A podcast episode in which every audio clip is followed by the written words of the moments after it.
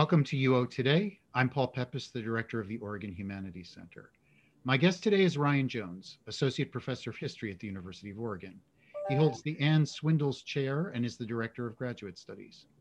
His research interests include global environmental history, Russian history, Pacific history, and the history of Alaska. Jones is the author of Empire of Extinction Russians and the Strange Beasts of the Sea, 1741 to 1867, published by Oxford University Press in 2014. His next book, Red Leviathan The Soviet Union and the Secret Destruction of the World's Whales, is forthcoming from the University of Chicago Press. He is also an OHC 2020 2021 teaching fellow. Thanks, Ryan, for coming on the show. Thanks, Paul, for having me. Pleasure to be here. So, you are an environmental historian. Would you tell us about a little bit about how you define that discipline and give us a sense of its evolution? Yeah. So, environmental history is premised, I think, on the uncontroversial fact that humans make history uh, through the natural world and are unable to perform any actions really without interacting with all sorts of non-human objects rivers insects uh, the atmosphere etc and uh, the discipline I think evolved um, in part as a protest against uh, what practitioners, what these historians saw as you know, just an over intellectualization of history. In other words, the, the idea that uh, humans made their own history uh, precisely as they wanted to do. Um, and this just didn't seem true to a lot of people, and especially in the 1970s, you know, when environmental threats uh, had become come to the forefront of at least Western consciousness, well, and Soviet, to be honest, as well. Um, you know, there was also a strong mission uh, that a lot of historians felt, and I think we still feel, to to, to show uh, how the human relationship with the natural world has uh, been deeply problematic in the past, and you know, hopefully, to point towards some better possibilities for the future. So, I guess two uh, two entry points. One, a kind of intellectual dissatisfaction and also secondly a strong commitment to changing human practices towards the natural world. So you were specifically interested in russian pacific and alaskan history. So why did you get interested in those subfields? That's a great question paul. I uh, i had a long interest in russia. I visited just after the fall of the Soviet Union in, in 1994 and uh, found it to be so totally the opposite of the uh, California and Oregon that I had grown up in that I was just immediately seized by a, well, to this day, unending curiosity towards this society. How did people end up so totally different? Um, than the society that I was used to. And I came from, um, you know, I was born in Portland, but uh, spent a lot of time in a small town in California growing up and uh, I decided to move to Moscow in 1999 as really the the ultimate indifference um, in my life. A, a, megalopolis of 14 million people, a place which was then actively uh, destroying itself uh, after a financial crisis. Um, you know, it was a it was a crazy time to live in Russia, and uh, it really was. It I developed a a deep compassion for people who were living there, um, a continued interest in the way that they'd pursued their life, and a deepening interest in their history. You know, how how did they get to this place? And I think for a moment, for me, that was really transformative was was when I realized that Russians had had a deep impact on the Pacific Northwest as well through their colonial history. And you know, at that moment, the kind of you know two sides my my desire to experience and and learn something totally different uh, with coming together with the realization that actually Russia had played a role in my own life, in my own, in, this region that I loved and whose history was was also so interesting to me, was sort of the perfect union, you know, and and has really fueled my uh, continued research ever since. So tell us a little bit about what's unique in the North Pacific ecologically and culturally. Yeah, I mean, the North Pacific uh, to me is such a fascinating region. I, I spent time as a kid up in Alaska uh, quite frequently. Uh, I ended up traveling through the Russian Far East, places like Kamchatka, uh, Vladivostok, you know, some of the really distant places from the Moscow that I first got to know. And you know what what impressed me in all of those places was the exceptional abundance of marine life in particular. You know, you go, go to a place like Alaska, and certainly in, in Arctic Alaska, which is relatively bereft of, of nutrients on the land. The ocean's just the opposite. I mean, I remember kayaking off of Kodiak Island when I was finishing my first book, uh, a place where, where trees won't even grow. And I was surrounded by marine life, whales on every side, you know, krill had turned the water pink. There were sea otters, there were sea lions. And I just thought, what, what an incredible place which defied so much of my own experience you know of growing up in rainforests etc um, you know the ocean is the rainforest in the north pacific and it has a history you know that's what also drove me uh, in my historical pursuits. I think you know the ocean i looked at in 2006 that i look at today in 2021 is a really different ocean than people would have uh, encountered in the 18th century in the 19th century. And and that's kept me going as a scholar to think there's so much we don't know uh, you know, people people have commonly assumed that the ocean is unchanging, but it, nothing could be further from the truth. The ocean has experienced revolutions in its past, and you know what? We barely know what those are. With the help of science and historical research, we can start getting to the uh, uh, to the real story. So you just mentioned your first book, Empire of Extinction: Russians and the Strange Beasts of the Sea, 1741 to 1867. So first, tell me about that title, Empire of, Dis- of Extinction. It's mm-hmm. a it's a really compelling title. Could you gloss it a little bit? Yeah, sure thing. Uh, I meant that title in two senses. One, that when the Russians came to Alaska, starting in the 1740s, and they, they stayed through the 1860s, so you know they had a, over 120 years of, of real direct impact um, on this region.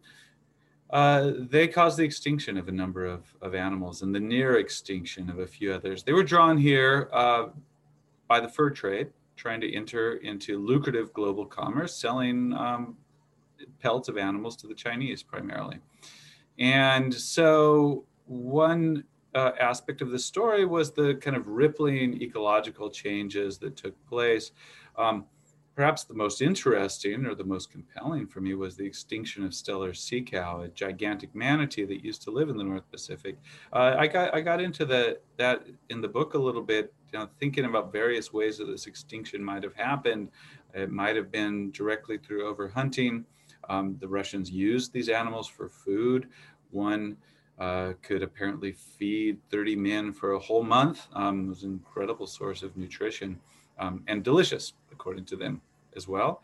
Uh, but it also could have been caused through complex ecological changes when the Russians removed sea otters, which encouraged the growth of kelp, uh, which destroyed the kelp forest. Uh, sorry, the growth of sea urchins, which destroyed the kelp forest that the um, the sea cow depended on. A reminder of the the deep interconnections of uh, ecosystems under the water. So I explored the way that imperialism and Russian imperialism in particular kind of rearranged the North Pacific. But I meant in a second sense as well, and, and that is that it was in the North Pacific uh, that for the first time, Europeans at least really conceived of the idea, very hard to come to terms with, that humans could totally end a species, cause its extinction, in short. And uh, it was orthodoxy. People around the world, um, and especially in Europe, were convinced that know, humans didn't possess the power to eliminate an entire species. Um, God had created them,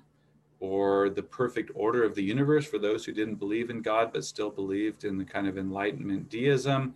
Um, either factor meant that, look, humans had no power uh, to ultimately rearrange that the, the perfect harmony of the universe and it was really in the North Pacific where they first changed their minds. Um, and it was because, um, frankly, because there was such a great anti-Russian prejudice um, in the 18th century world that they would say, "Yeah, extinction is possible," but you know, Russians are really awful people. They could have caused this extinction, so uh, we're prepared to believe it. And so it was this interesting historical moment of, uh, you know, ecological changes combining with intellectual history um, to produce really kind of a breakthrough in human understanding of the natural world. Ever since extinction has been, you know, the forefront of our understanding of the way that humans can impact the natural world. It's, uh, you know, we now understand that the extinction of the sea cow was the beginning of what scientists call the sixth great extinction.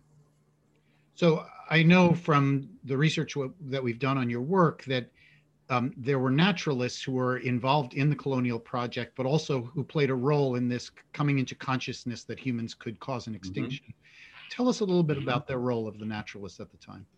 Yeah, they were some of my favorite figures here, and you know, one of the one of the things I've the topics I've pursued in both of my books is to try to untangle, to try to to show the the connections that Russia has always had with uh, the rest of the world, with the globe, with globalization, and especially with the oceans. People think of Russia as a huge landed empire, and it is, of course, but it also has one of the largest coastlines in the world, and it's been a major player in the oceans. Uh, and so the naturalists fit into that story, and the fact that um, you know Russians hired uh, mostly German mm, scientists, as we call them now, natural historians, as they were called then. And uh, they did this for a number of reasons reasons of prestige, uh, so, underdeveloped um, in the Russians' own mind educational system. They weren't producing enough of their own uh, naturalists. And so these, these Germans played a really interesting role of being both very supportive of the Russian Empire they didn't question the ultimate kind of rightness of Europeans uh, expanding across the globe, uh, exploring exotic environments, and yet they harbored a kind of general uh, and widespread suspicion of Russia for its tyranny as they saw it. You know, the, these horrible rulers like Peter the First, uh, Peter the Great, Catherine the Second. Even though Catherine paid for a lot of their salaries, they also had a kind of sense that um, you know the the system of government there was somehow far worse than their own German governments, and so they were they were uh, ready to at while both supporting Russian imperialism, they were ready to criticize it in ways that they wouldn't have criticized, say, British um, exploration, which was just as ecologically ruinous um, as was the Russian. So, uh, you know, they developed this this idea that you know Russians, um, for whatever their the good sides, they were really horrible ecologically. Um, and that was actually a pretty powerful critique for people at the time. They they saw this as a, a real indictment of the Russian Empire. Um, but but they're fascinating characters. The risking life and limb to travel all across Siberia to get to uh, the North Pacific, to get to Alaska, even down to California. Many of them didn't make it back. Died of diseases or shipwreck on the way. Uh, a reminder of just how how risky exploration was back then. So another set of characters that are important in your story is is the indigenous people of mm-hmm. the Arctic. Say a little bit about how the Russians interacted with them and and the the role that they play in your story. Yeah, this is one of the more controversial aspects here. If you if you ask uh, any Russian, they'll tell you that they're uh, they treated native people without a trace of racism in contrast to the Americans um, and other Europeans. And you know what? I'm not ready to disregard that entirely. Race was not a big issue for Russians. Uh, they certainly looked down on um, the people they colonized, mostly the Aleuts and the Alutiiq people, the people who live in Kodiak Island. They're the ones that I really deal with in the book. Uh, they never were willing to con- to say that these people are as civilized as we are, uh, and yet they saw them as completely uh, assimilable. In other words, they could uh, become Russians over time, and in fact, the Russians deliberately protected their interests, um, seeing them as key uh, to their empire, they relied on Aleuts and uh, Alutiiq people to hunt sea otters. And they were very, um, they very deliberately um, advanced indigenous people within the ranks of the empire uh, to make sure that they were invested in it and bought into it. Like, like like any story, it's full of ambivalence and ambiguity. Um, I won't. I'm not prepared to say the Russians somehow were benign colonizers. They weren't, uh, but their their practices differed in substantial ways uh, from other Europeans. And in fact, you know, the Russian Empire responded to the claims that they were bad, uh, the environmental managers, uh, and they they responded to them in part because they cared about the well-being of uh, Alaska's native people, and they instituted quite strict conservation measures of sea otters in the 19th century. Uh, and they did this because they said, we, we can't let these people starve to death. Uh, we need the revenue. I mean, look, it wasn't just benevolence. There's no question. Um, but you know what? The fact that we have sea otters today in the North Pacific, it's probably at least in part due uh, to the fact that the Russians realized that this was a real problem. They weren't they weren't prepared to just say, "Fine, sea otters are gone. Let's move on to something else." They wouldn't accept that. So um, the first book, Empire of Extinction, focuses on uh, the 18th and the 19th century. Mm-hmm. But the forthcoming book, uh, Red Leviathan, elaborates that story into uh, up into history, into the Soviet era. So tell us a little bit about that part of the story. How did the Soviets engage with that region? Yeah, you know, my I I guess through through my research for this first book and travels to various places. Uh, you know, I saw a lot of whales. I encountered a lot of whales, and I, I, grew more and more interested in these creatures who, you know, seem to me have have their own history, uh, a history that really needed to be told, and especially the you know the 20th century history of whales is, you know, amongst the the most tragic history of any species in, in history. Know, whales uh, were nearly wiped out, various species of whales by commercial whalers, and you know it was it was uh, the work of of the whole world japanese british um, and uh, norwegian whalers in particular were at the forefront of this. But the soviets played a major role especially after the second world war. And uh, you know the soviets um, so the russian empire had a long history of of seeing americans Norwegians coming to their shores, killing their whales. Uh, and they were very critical of this. And, and they felt that they'd been victims for a very long time. And a big part of the story, the reason that the Soviets uh, entered the whaling industry uh, after the Second World War in a major way uh, was, first of all, to try to, to feed a war torn nation that was starving in many places. Whales were turned into margarine um, by and large. Uh, but also, um, it's hard not to see it in a sense as a, as a, a revenge whaling. In other words, um, the Soviet Union felt it was finally their time. They'd been taken advantage of for far too long, and uh, they sent they they built massive whaling fleets, um, especially in the late 50s and 60s. Sent them down every year to the Antarctic and to the North Pacific, and caught huge numbers of by then very rare whales. Lied about it um, to the rest of the world. For example, um, in the early 1960s, they would sail down to the Antarctic. They would catch humpback whales, a whale most people are probably familiar with. You know, jumps out of the water a lot. Uh, really charismatic whale. Um, its hunting had been nearly forbidden by the early 1960s because it was so rare. And Soviets would go down there, uh, mostly whaling south of New Zealand and Australia, uh, they'd kill, well, they'd come back and report having killed two or 300 humpbacks within season. They'd killed 12,000. And that was nearly the coup de grace uh, for big whales around the world, what the Soviets did. Their years, decades long campaign of eradicating the last of these whales. It's, um, some people have called it the, the environmental, the worst environmental crime of the 20th century. Um, I, after writing this book, I'm not sure that that's the case, but I think it's a contender.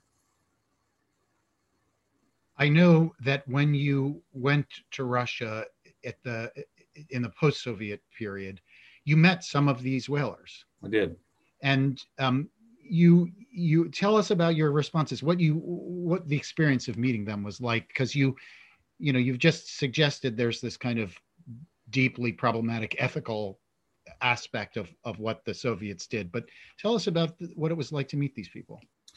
Yeah, Paul, thanks. That's, um, you know, the, this, this book, which I, I just finished last month, uh, was a very difficult book to write in some ways. You know, you get involved deeply with your research subjects. And I, I, had two subjects in this book. I had the whales, right, which is why I started writing this book. I felt like someone there needed to be there's their story needed to be told. What, was it like? uh, to see almost every co-companion uh, slaughtered around you. It's awful. And there's there's there's good evidence that it was awful for whales.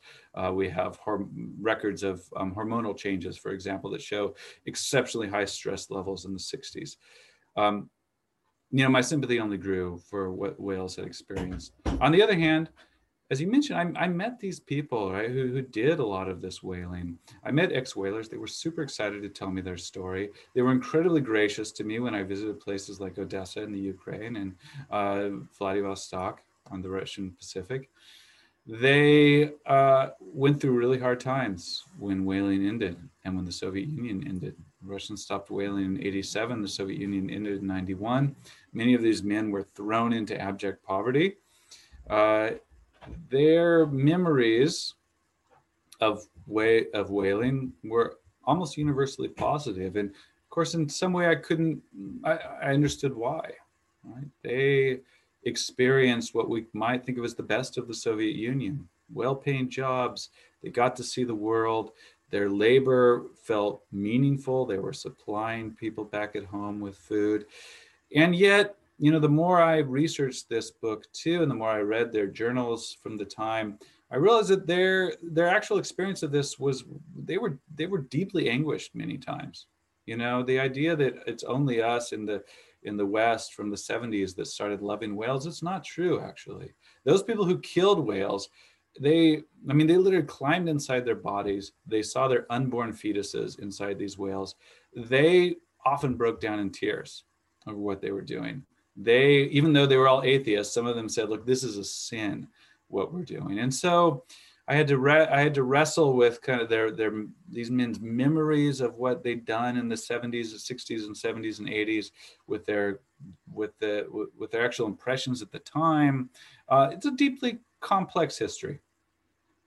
Can you give us a sense of the nature of post-soviet involvement in the far reaches? I mean in this area and in the far mm-hmm. reaches of russia yeah, you know, one of the things that happened was with the end of the Soviet Union was uh, uh, the end of subsidies for places like Chukotka, uh, much of the Russian Far East, the drawdown of the naval uh, strengths, uh, which took money out of the area, and probably no place in the former Soviet Union was impacted as negatively as the Russian Far East, the broad, you know, the broad region from going up from Korea to the Arctic, and it's been a really hard time one of the one of the ways that the native people in Chukotka, the Chukchi, made it through was relearning to whale. Uh, they they reestablished contact with Yupik and Inupiat people in Alaska, um, who've been you know who whaled this entire time, and uh, they they took lessons from them. And in the 90s, they returned to hunting um, mostly gray whales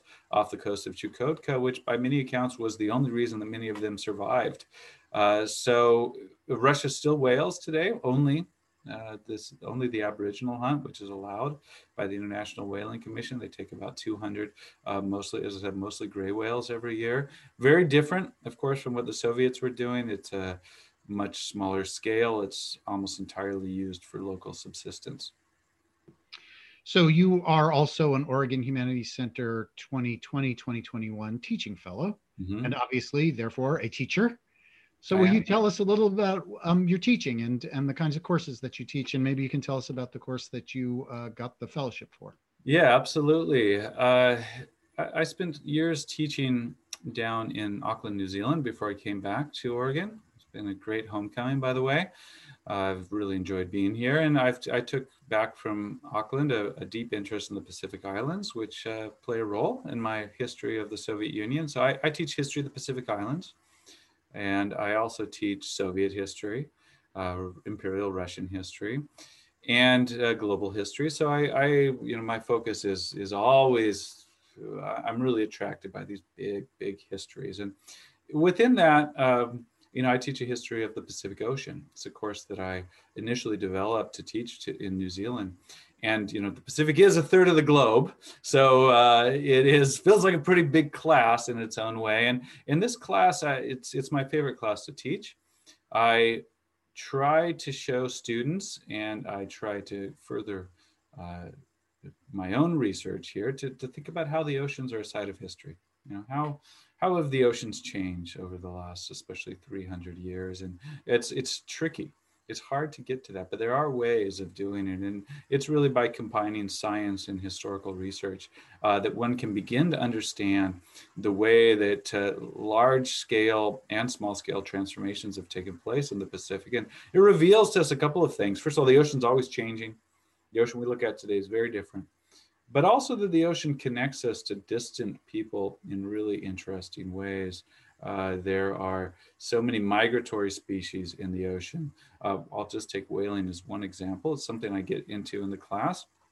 Um, you know, whales which migrate up and down the coast of California, gray whales in particular, uh, mean that uh, during the classical age of whaling in the US, the 19th century, whales which were killed in, in Mexican waters would dramatically impact the lives of Inupiat as well as uh, Makah uh, in Washington state, um, showing us that you know, to understand anything that's happening around the ocean, we really have to think about the ocean itself.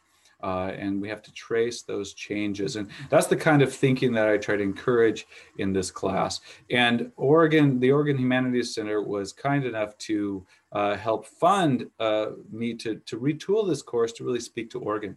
Um, because, uh, you know, the, the history of the oceans around Oregon remain to be written.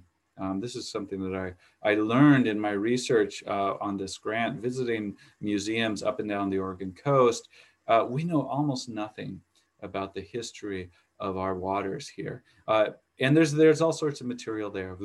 This this history will be written, and I think we're going to understand our place uh, in the Pacific in an entirely different way once we understand the way our oceans have changed in the past.